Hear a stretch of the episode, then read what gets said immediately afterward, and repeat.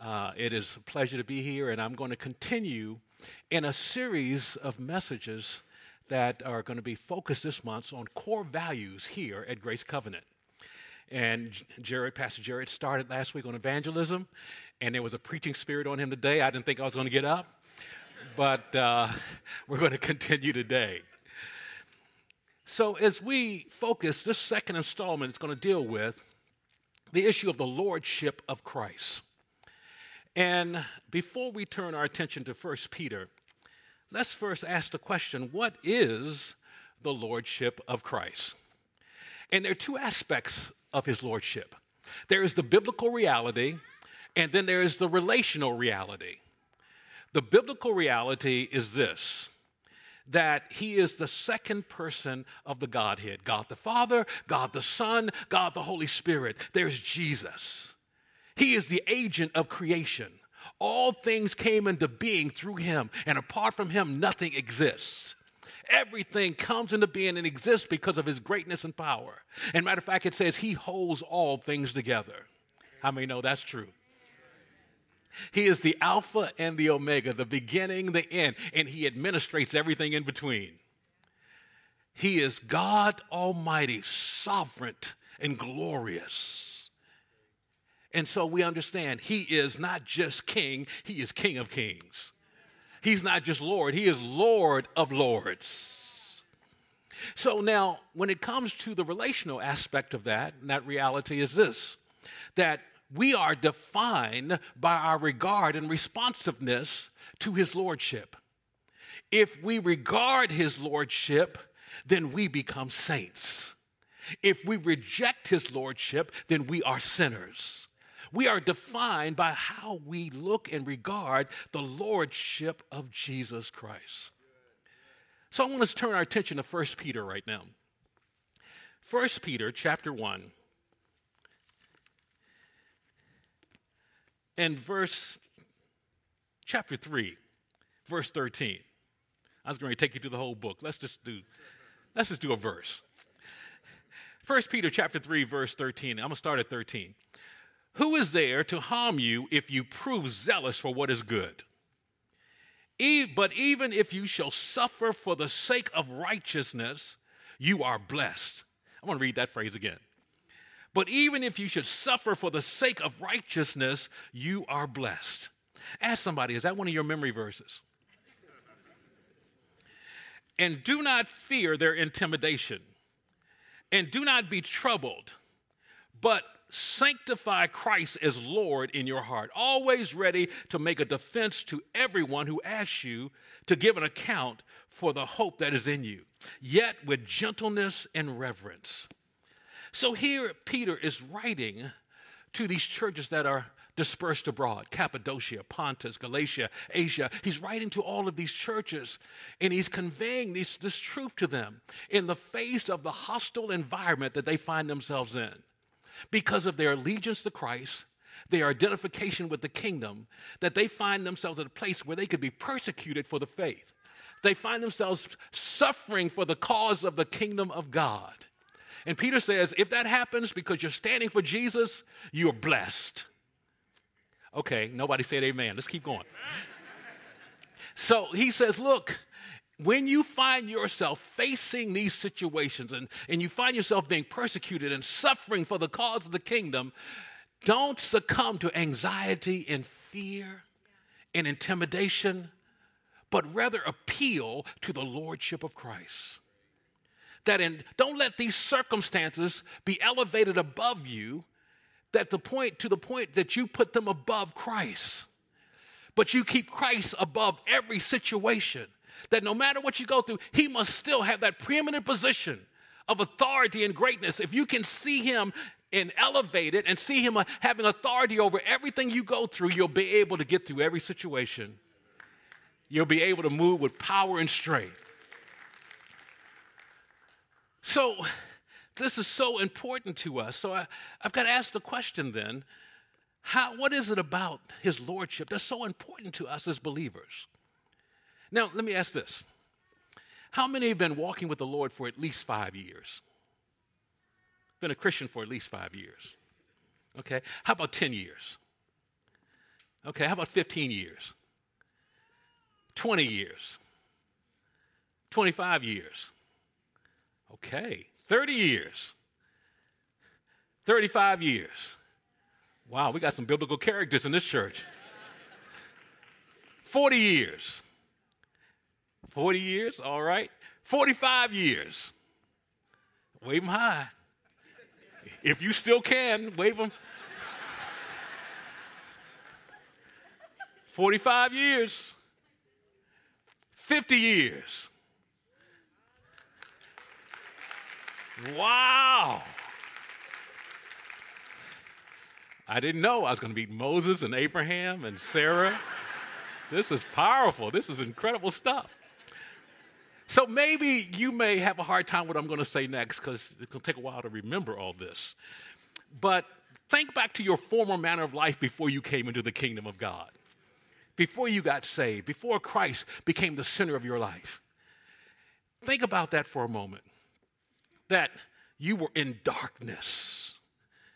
And it's interesting because when you think about us being in darkness, the issue was, as we look at the significance of the Lordship of Christ, there was, during that season of time, we had a God shaped void in our life. And as you remember back during that time, before you came into the kingdom, you tried to fill that void. Filled it with other things, filled it with relationships, filled it with material things, filled it with some external stimuli to get you high or whatever. I'm just checking. Something you put in, sexual activity, all those things to try to fill the void, and nothing filled the void. It was like chasing after the wind. You thought you had something, but nothing was there. It was emptiness. The only thing that can fill that God shaped void is God. God is the only one who can fill the void in our life. So that God shaped void then is defined in Scripture as spiritual death. For it says in Ephesians chapter 1 or chapter 2 and verse 1 when you were dead in your trespasses and sin in which you formerly walked according to the course and spirit of this age, the, the spirit that dictated the sons of disobedience when you were there. That's, that's where we were in our darkness. In other words, we were walking, talking, living, flesh eating zombies. Then he said, wait a minute, okay, I get the part that we were dead, spiritually dead. Okay, help me with the flesh eating zombie part. Okay, the flesh eating zombie part is this that when you think about it, flesh, you take the word flesh and you turn the last four letters around and it sells self. And we lived on a constant diet of self sufficiency, self reliance, self government, and selfishness. And that's where we were in our unbelief. We constantly lived on that diet but God. There came a moment when God became real to us. We encountered the goodness of God. We received the gospel. We were born from above. We came alive to God. And so that's the reality of experiencing the gospel. But let me step aside for a moment. Because for so many, we see that many people are not presented the gospel. Because in its, the gospel entails a presentation of Jesus as Savior and Lord. And so, if one, one, presents Jesus simply as Savior, they're not doing justice to the reality of the gospel. But that can be traced all the way back, even to the beginning of his, of his presence here on earth, when it says, And in the city of David, there was born to us a Savior who is Christ Jesus the Lord. His capacity to be Savior is because He is Lord. Because He rules, because He's sovereign. His capacity to step in and intervene and save us is because He is Lord. Now, what does a Savior do? As Savior, as Savior speaks of this, it speaks of what He gives up for us. For God so loved the world that he gave his only begotten Son, that whosoever believes in him shall not perish but have everlasting life. We know that verse, right? Especially the biblical characters with us. And so it's what God gives up for us as Savior. Lord is what we give up for Him. For if any man will come after me, let him take up his cross daily and follow me. Take up your cross. He's not talking about that gold chain with a little thing on it that looks so good with turtlenecks. but he's talking about daily dying to that former way of thinking. See, when you got saved, something happened. In that very moment, you received Christ the glory and presence of God came, you were cleansed, you were washed, you were sanctified by the blood of Jesus. Hallelujah. And that's how your identity. That's why you can say right now, right now, I can say, I'm holy and blameless and beyond reproach because of the blood of Jesus. Not because of what I've done, but because of what He's done. Savior. But see, in that, even though I am cleansed and I'm renewed and I'm sanctified by the blood, when I came into the kingdom, my mind wasn't. My mind had more history and connection to darkness than it did in the light. So something had to happen. Once I received Christ and I was yielded to Him, my heart was yielded to Him, my mind had to be reestablished. It had to be connected. It had to be connected to the will and purpose of God. I needed to renew my mind. So the charge of Scripture is be transformed by the renewal of your mind. Amen? Not the removal of your mind. God uses these minds, but the renewal of your mind, that you are transformed. Why? Why is it so important to be transformed by the renewing of your mind? Because there's a tendency for us to slip back and to begin to think how we did historically in unbelief. Begin to uh, uh, begin to go back and process according to that walking, talking, living, flesh eating zombie mentality.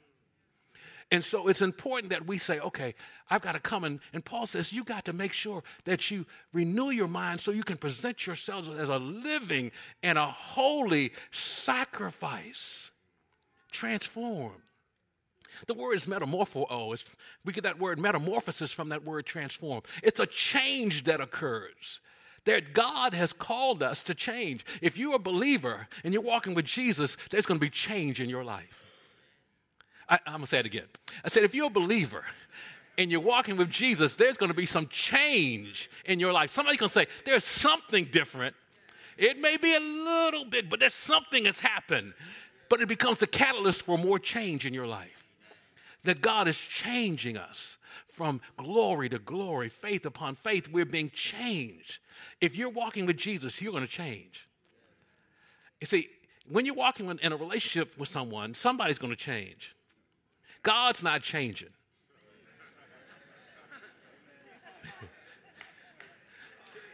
He's not changing. He's good.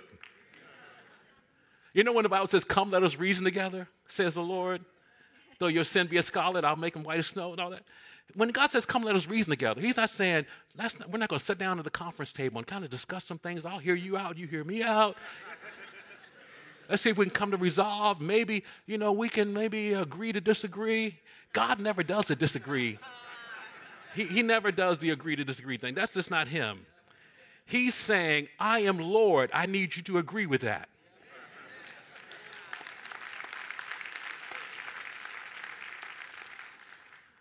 So as we come and realize now we need to renew our minds, begin to connect to that, the essential element then is lordship.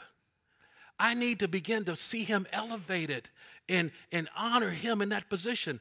So Peter is affirming this truth. Peter is saying this. He's saying, look, in the face of what you go through, in the face of any problem, any chaos in your life, any disappointment, he's not saying that we need to sanctify sanctification himself. That we need to make holy the Holy One. He's saying, no, you need to separate him above all else, that in every situation that he has the preeminent position in your life. That if anything comes up, don't let anything rob him from being the center point of your life. Fixing your eyes on Jesus, the author and perfecter of your faith so that what? You can run this race set before you. So keeping your eyes locked on Him, keeping your focus on Him. Because see, when things happen, we tend to make an exchange. We make an exchange. We exchange what He can do for what we can do. And when we begin to see what we can do, we have fear. We have anxiety because we see limitations of what we can do. But if we keep our eyes fixed on Him, if we walk with Him and trust Him, we see His capacity, His greatness. See, those are those dangerous people, those dangerous Christians are those who believe in the power of God and the authority of God. And if God said it, He can do it. He is not a man that He should lie, or the Son of Man that He should repent. If God declares something, it's good. So it's in this process that we begin to see that he must have that position of lordship. Lord in everything. Peter said, in everything, Lord of everything.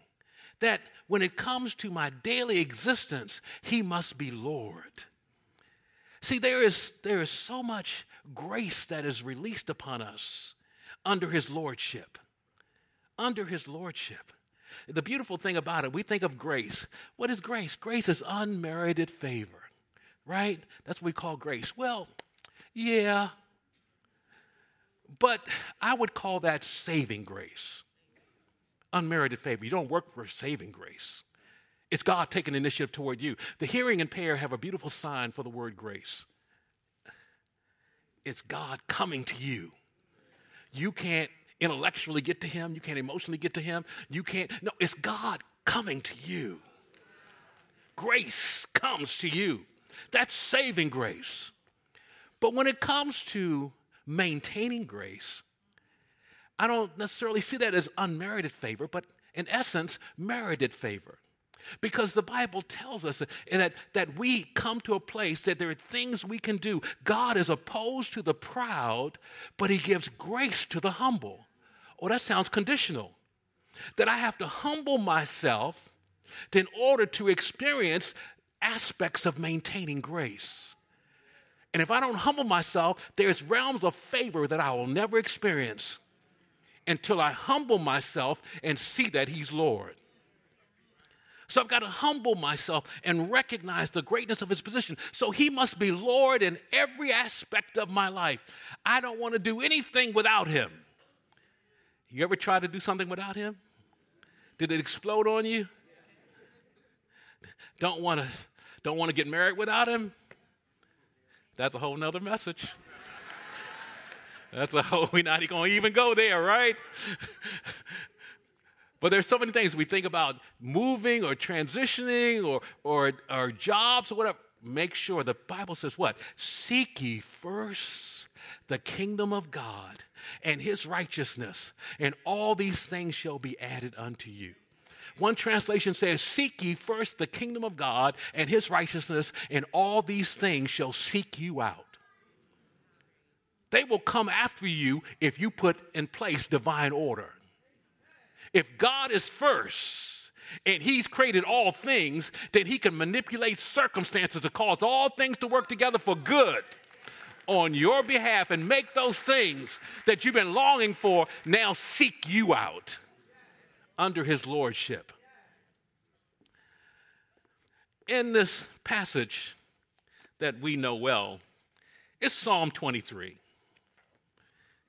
Psalm 23, and it simply says this The Lord is my shepherd. I shall not want. He makes me lie down in green pastures. He leads me beside quiet waters. He restores my soul. He guides me in the path of righteousness for his name'sake. And even though I walk through the valley of the shadow of death, shadow means the presence of death, I will fear no evil, for you are with me. Your rod and your staff, they comfort me. You prepare a table before me in the presence of my enemies. You have anointed my head with oil, my cup overflows. Surely goodness and mercy will follow me all the days of my life, and I will dwell in the house of the Lord forever. So he says, The Lord is my shepherd, but he cannot be my shepherd unless he is Lord. See, his capacity to shepherd me is because he is Lord.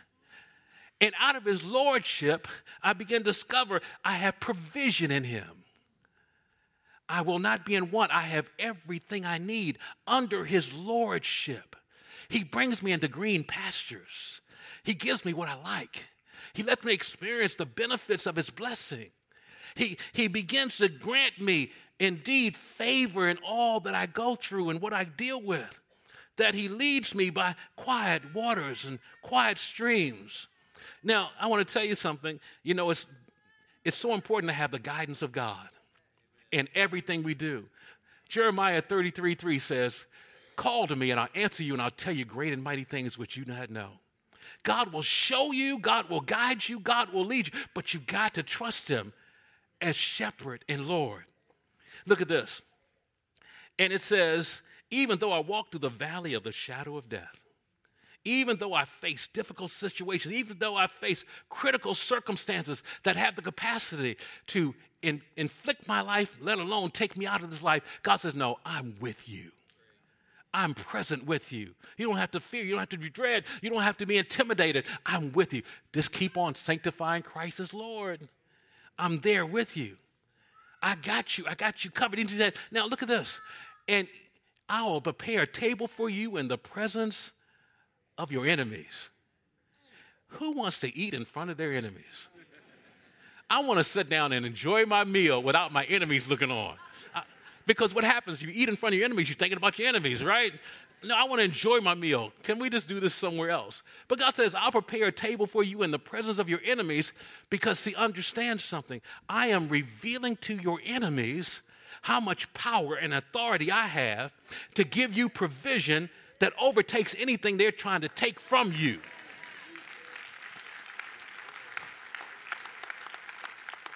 And understand, it's your table here, sitting. You're sitting at the table. It's your food. They're watching the provision I'm bringing and releasing on your life. So don't worry about them. Sit down and eat. Enjoy the meal. It's interesting because I look at this I think about the fact that as Christians, we face trials. Any anybody had any trials? I would believe every person as a Christian in this room has gone through a trial. Right? Probably a number of them. And, you know, 20, 30, 40 years, 55 years, a lot of them. So you've gone through trials. And I know this is true because there are fundamentally two kind of trials that believers will go through. They're going to go through disciplinary trials, and they're going to go through developmental trials. Disciplinary, disciplinary trials are trials that we face because we have moved away from the will of God. We've stepped into an area of sin. We, we got off track with God. And God, our gracious Heavenly Father, will be, begin to discipline us the Bible says, Whom the Lord loves, he disciplines. Don't you feel loved when he's. Well, the, the term in Hebrew, it goes on to say, and he scourges every son of his. Scourging, that he is dealing with the flesh so we can get back into alignment with him. That's the love of God. You ever had a testimony? come and share with the church. I just want you to know I was in sin, I messed up, but boy, God whipped me good. and now I'm back where I need to be. Bless his holy name. We don't always celebrate the discipline of the Lord, right? The other is the developmental aspects of trials. Developmental trials may not have anything to do with sin, they have to do with advancement that God is advancing you. God will let there be obstacles in your life, trials, difficulties, so you can go further than where you've been before. Creates resistance so you can get to a stronger and get to a greater place. That's why James says, Consider it all joy, my brethren, when you encounter various trials, knowing that the testing of your faith produces endurance. And let endurance have its perfect result, that you may be perfect and complete, lacking in nothing. God is pressing us to the place of purification, a place of growth, the place of, of being like Him in every aspect of our life. So He will send trials to get us to go to that next level because it, we're not in sin, but we can be content where we are. And sometimes He has to send trials to get us to move on to that next level. So we all experience trials. And the Bible says it rains upon the just and the unjust. If it was raining outside right now and we all left here, none of us had an umbrella, guess what? We would all get wet. Whether righteous or unrighteous, just or unjust. But can I tell you something that in the Lord we have the reality of divine protection? That under his lordship is the reality as we submit to his will. Because here's the question How do I practice his lordship in my life? How do I practice? How do I implement it? I implement it by obedience. And if I walk in obedience, His will, then that creates a covering of His Lordship over my life because I'm walking in union with God. I'm submitting to Him and He's covering me. So, although there are times as Christians we're going to have trials, that every time it rains doesn't mean every time we got to get wet. That God can cover us and protect us and keep us. Now, here's the problem though the problem is you've got to keep this covering, this umbrella of submission to God and His Lordship with you all the time. On rainy days, on sunny days, outside, inside, when you go to work, when you fellowship, when you're out and about, when you're at the ball game, wherever you are, when you're on vacation, when you go to Las Vegas.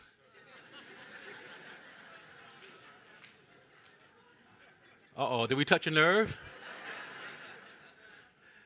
And at times you can say, oh, carrying the will of God, submitting to Jesus. This is getting a little tiresome. I'm, oh, I, I don't know. I feel like I need a break all the time, carrying the will of God all the time. Uh, I need to put this down. Maybe if I can get something a little bit more manageable, a smaller version. And I'll, you know, I'm, I'm still submitting to God, but not as much.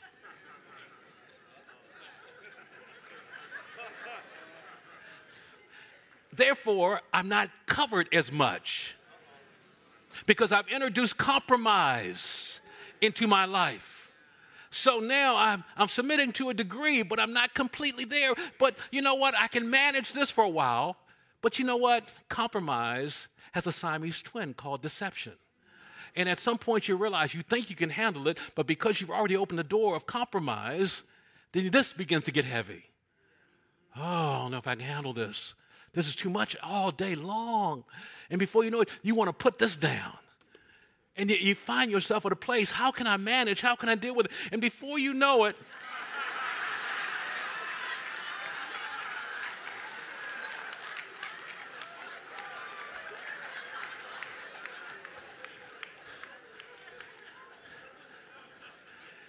And there are some Christians, professing Christians, who are living under the umbrella that they believe they can manage. And you know what's crazy about that? I've been pastoring for a number of years. The crazy thing is, when they have an umbrella like this and they get wet, you know what they say? Where's God? Where is God? We need to say, God, you're not just my Savior, you're my Lord. And you have authority over every aspect of my life my relationships, my resources, my time, my present, my future. Everything is under your authority. I'm following you all the way, and I'm doing it. I'm taking up that cross daily daily, every day. I'm making a conscious decision not to go back to my zombie ways. I'm going to live according to your will.